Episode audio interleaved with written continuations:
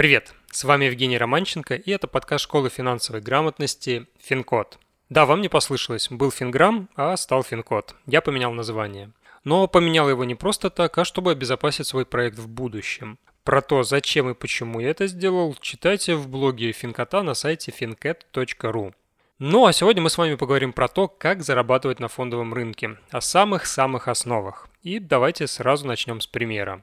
Допустим, у вас есть знакомый предприниматель Иван. Он хочет начать новый бизнес, открыть бургерную.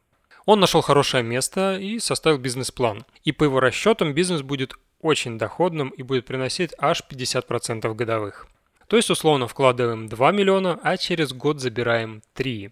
Проблема в том, что у Ивана нет 2 миллионов, у него есть только один. А второй нужно где-то найти. Можно взять кредит в банке, но получить кредит на развитие бизнеса сложно и невыгодно. Ставки по таким кредитам высокие. Тогда Иван начинает искать деньги у инвесторов и друзей. И, допустим, Ивану повезло. У вас как раз есть миллион, который вы хотите куда-нибудь выгодно вложить. Тогда у вас с Иваном есть два варианта.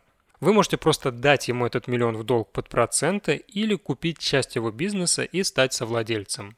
Ровно то же самое происходит и на фондовом рынке. Только в долг вы даете не Ивану и покупаете часть бизнеса не у Ивана, а у крупных компаний и даже у государства. Итак, чтобы дать в долг на фондовом рынке, вам нужно купить облигации. Облигация – это типа кредита наоборот. Вы покупаете облигации, а компания, которая их выпустила, будет периодически выплачивать вам проценты. Эти выплаты называются купонами. А потом, когда наступит так называемая дата погашения, компания вернет вам деньги за облигации. Давайте рассмотрим все на примере. Вы купили 100 облигаций Сбера по 1000 рублей за штуку, то есть потратили 100 тысяч рублей. Ставка по купону 5%. Купоны выплачиваются два раза в год. То есть каждые полгода Сбер будет выплачивать вам по 5000 рублей. Дата погашения облигаций 1 января 2025 года. Это значит, что в первых числах января 2025 года Сбер вернет обратно вам ваши 100 тысяч рублей. И это помимо всех выплаченных купонов. Это если очень коротко про облигации. Ими посвящу отдельный выпуск. Теперь поговорим про то, как стать совладельцем того же Сбера. И, возможно, вы уже догадались. Итак, чтобы стать совладельцем Сбера, нужно купить акции Сбера. Став акционером Сбера, вы будете получать дивиденды. Это выплаты части прибыли акционерам. В отличие от купонов по облигациям, дивиденды – это не обязательная опция. Решение о выплате дивидендов принимают крупные акционеры и руководство компании. Они же решают, сколько прибыли направить на дивиденды. Есть компании, которые вообще не платят дивиденды, например, Яндекс. Он всю прибыль направляет на развитие бизнеса. Яндекс растет и развивается, поэтому и акции Яндекса уверенно растут в цене. Например, около пяти лет назад одна акция Яндекса стоила около 1000 рублей, а сейчас около 5000 рублей. То есть, купив в 2016 году 1000 акций Яндекса за 1 миллион рублей, сейчас, э, летом 2021, вы могли бы продать их за 5 миллионов рублей.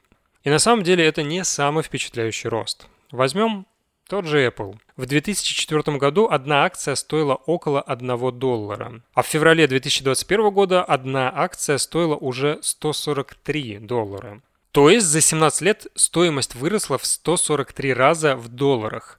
А если доллары переводить в рубли, то рост будет запредельным, чуть ли не в 300 раз. Итак, на акциях можно заработать двумя способами – купить, держать, продать и получать дивиденды. С облигациями на самом деле то же самое, они тоже могут вырасти в цене, только не так сильно, как акции. И еще, разумеется, вы будете получать купоны по облигациям. И, конечно же, и акции, и облигации могут упасть в цене, вплоть до того, что все ваши вложения сгорят. Это произойдет, если компания, чьи акции и облигации вы купили, обанкротится. Поэтому ценные бумаги нужно тщательно выбирать. Но даже при тщательном отборе риск есть всегда. Помимо облигаций и акций на фондовом рынке можно купить и другие активы. Напомню, актив – это то, что приносит вам деньги. Так вот, еще на фондовом рынке можно купить валюту и всякие производные инструменты, фьючерсы, опционы. Можно даже купить нефть, но не бочками, а в формате фьючерса. Но это уже совсем другая история. Риски там очень высокие, и подробно рассматривать эти инструменты в подкасте я пока не планирую. Зато в ближайших выпусках я планирую рассказать про то, как и где покупать акции и облигации.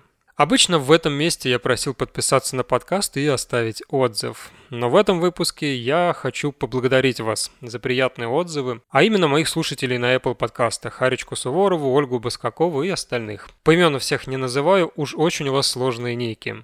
А также хочу поблагодарить еще двух человек, хоть и не за приятные, но полезные отзывы. Пользователь с ником Манкс поставил самую низкую оценку из возможных и написал, что моему подкасту пришел конец, потому что я под видом рекомендации подаю рекламу. Итак, в моем подкасте периодически вы можете слышать рекламу, это правда. На сайте проекта вы тоже найдете рекламу. Я просто не представляю, как можно рассказывать о реальных финансовых инструментах и при этом не указывать на какие-то конкретные компании. Я рекламирую только те компании, услугами которых я пользуюсь, либо те, в которых я уверен. Мне уже больше 10 раз предлагали отрекламировать и финансовые пирамиды, и криптобиржи, и сомнительные банки. Что-то подобное вы от меня слышали? Нет. Так что вопрос с рекламой будем считать закрытым. И второй негативный отзыв с самой низкой оценкой из возможных был от пользователя Грити. Часть этого отзыва процитирую. Подкаст «Аренда или ипотека». Этот подкаст оказался самым тупым и бесполезным в моей жизни из прослушанного. Я впустую потратил несколько минут моей жизни. Далее следует несколько советов о том, что мне стоило бы включить в тот выпуск, и заканчивается отзыв фразой «С уважением, ваш постоянный слушатель». Первое. Приятно, что меня слушают образованные, как минимум в финансовых вопросах, люди. Поэтому конкретно Грите я хочу предложить поучаствовать в проекте и стать моим соавтором. Пожалуйста, свяжитесь со мной через соцсети или напишите на почту. Все контакты есть на сайте fincat.ru. И второе, формат моего подкаста – это очень короткие выпуски, желательно до 5 минут. Вы, говорите, как постоянно слушатели, должны были это заметить. Так вот, за эти 5 минут нужно дать максимум полезной информации, минимум терминов и цифр. Потому что на слух термины и цифры воспринимать сложно. Подробно все будет на курсах. Там совсем другой формат и другие возможности. Как-то так. На этом все. Подписывайтесь на подкаст, оставляйте отзывы, заходите на сайт, адрес у меня новый, fincat.ru. Пока-пока и до встречи в новом выпуске.